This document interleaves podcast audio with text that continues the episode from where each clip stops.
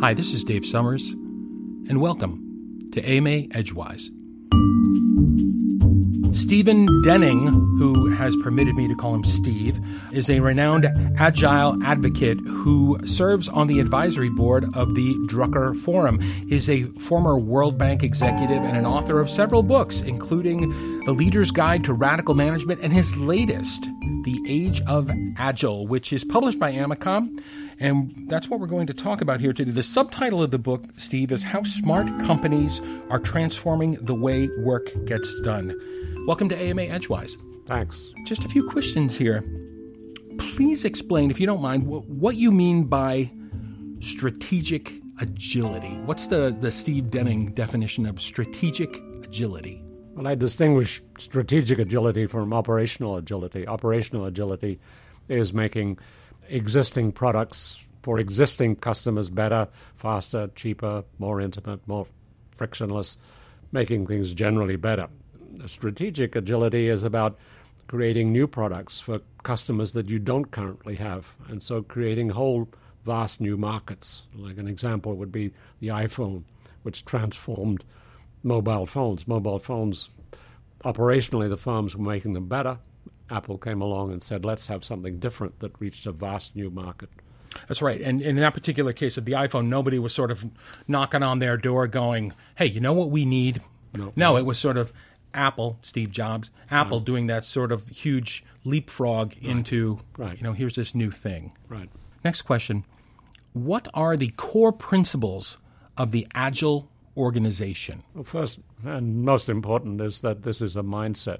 It's a different way of interacting and thinking about the world is quite different from the way 20th century organizations. And there are three aspects to this mindset. First, there is a total obsession with delivering more value to customers. Everything in the organization is oriented to giving more value to customers. Secondly, instead of scaling up the organization to deal with big complex problems, you descale complex problems into tiny pieces that small cross functional self organizing teams can implement in short cycles and get direct feedback from customers. And thirdly, having the whole organization function not as a top down pyramid command and control, but as in a fluid network in which information is flowing up, down, sideways in a very easy and frictionless manner. Those th- three principles mm-hmm. represent the key aspects of the agile mindset, and companies that are doing them are hugely successful. I mean, the largest companies you know, on the planet, the five largest companies on the planet Amazon, Apple, Facebook, Google, and Microsoft are implementing those principles. So they are very successful, and not everyone realizes that that is one of the secrets or the keys to their success. You paint a very rosy picture of this type of approach. Do you perceive any weaknesses in this type of approach? Are, are, there, are there any, or is it not worth talking about? Well, it's not being implemented very widely. Oh, a recent survey okay. of uh, by Deloitte said that 94% of companies want to be agile. They want to be agile, but how many of those companies are already highly agile? 6%. So there's an 88% gap between aspiration and accomplishment. And the reason for that is that this is a huge shift. This is a huge cultural shift of big old organizations. And some organizations have succeeded in it. Microsoft is an example. Some of the most successful organizations that were born agile, so that they didn't have to make a transition. They showed up agile, right? They were constructed that way. They were born that way. They were created that way. The founder believed in that from the outset, and so they don't have to go through a big wrenching cultural change. But if you're a hundred year old or even say Barclays, 327 year old company. Sure. I mean, it's got a lot of legacy culture. yeah, a lot of skeletons in the closet there. Yeah, and not uh, really a very agile organization. So uh, the book describes how they, recognizing that their future depends on becoming agile, have launched an agile transformation. So they're in a fairly early stage, but they're on that journey, and all of these firms are on a journey. None of them have arrived. All of them are continuing to innovate and innovate both in the products and services and in the their way of managing those products and services. Sure. So it's continuous innovation. You mentioned a little bit earlier this idea of culture and what I know about Agile, kind of legacy. What is it and how does it mm-hmm. work? It, it, always struck me as being very uh, process driven. You know, very process, very people, very skill, very task, but very task focused. What role does culture play in Agile, or how does Agile affect culture? The short definition of culture would be just the way we do things around here, the way everyone knows that that's the way we do things around here. So it's a combination of attitudes, goals, impressions, habits, really everything that determines how things are done around here. And those habits, attitudes, assumptions are deeply ingrained in the, the way that people function there. And when you work in an organization, you quickly figure out uh, what those ways are. Sure. So when somebody comes along and says, We are now going to change all that and everything is going to be different, it doesn't happen overnight. So the book is about, in fact, well, how do you do that? What success have people had in doing that, and how did they go about it, and what does it look like in practice? And so we give some striking examples of that.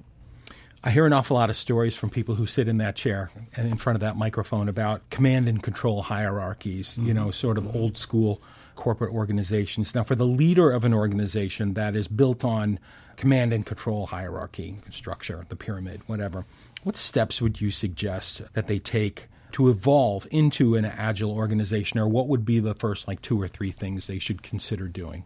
Well, first they should find out what it is. Uh, they should find out what this whole movement is about, why it has become so hugely successful, what its strengths are, and secondly, they should make an assessment of what's going on in their organization.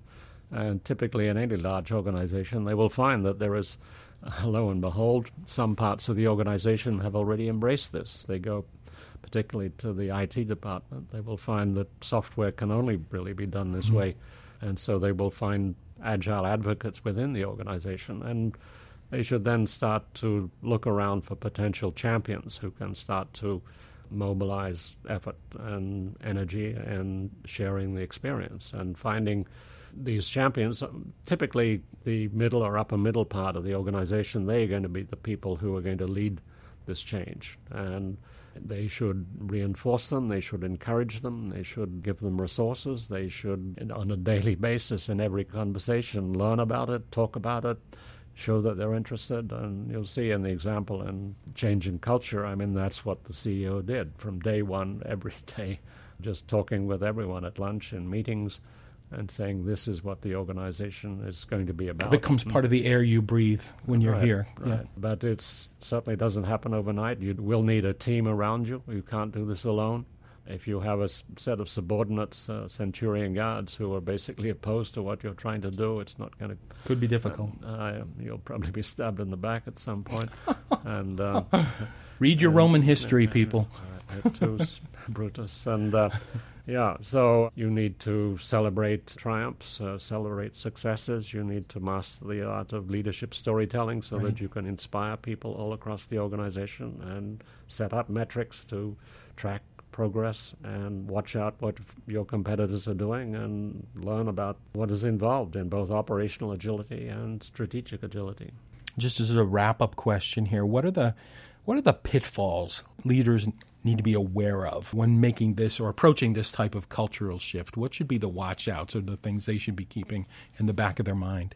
Well, they first of all have to realize what they're getting into. And so, for instance, if you're a public corporation that has a officially stated goal of maximizing shareholder value as reflected in the stock price, you should recognize that what you're attempting is to reverse that. That you are now about to have a corporation that's totally focused on delivering value for customers and creating more customers, which as a result will lead to more long term shareholder value. Like Amazon. Amazon said they didn't care about profits, but they had a vision of how to create more customers, and as a result, they're now the most valuable company in the stock market. But you have to realize that you are tackling something that, unless you have a clear vision as to where you're going, you're likely to be immediately punished by the stock market. So, for instance, Paul Polman, head of Unilever, announced on day one he was going to make this drastic change, and he did it deliberately because, as he says, he thought, well, they can't fire me on day one. I know. Let's get this pain, pain over with immediately. You and know? so the stock price tanked, but it's come right back again, and he's still,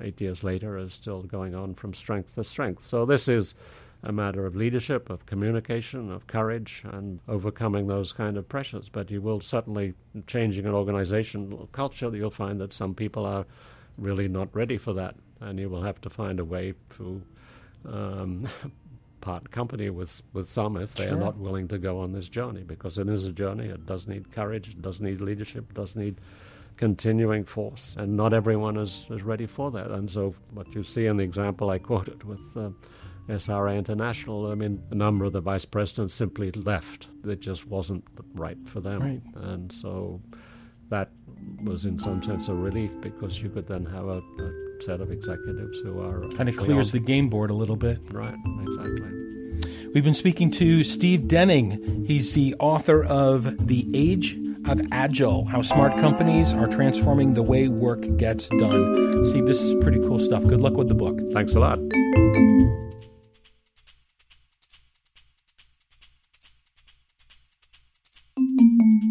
Follow American Management Association on Twitter to learn more about upcoming free programs, the latest news, management insights, and special offers. You can follow us at AMANET. That's AMA Net. Hope to tweet to you real soon.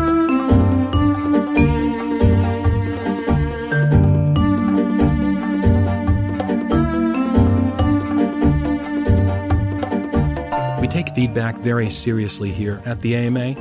If you get a minute, you have some thoughts about this program or additional questions, just send an email to us at podcasts at amanet.org.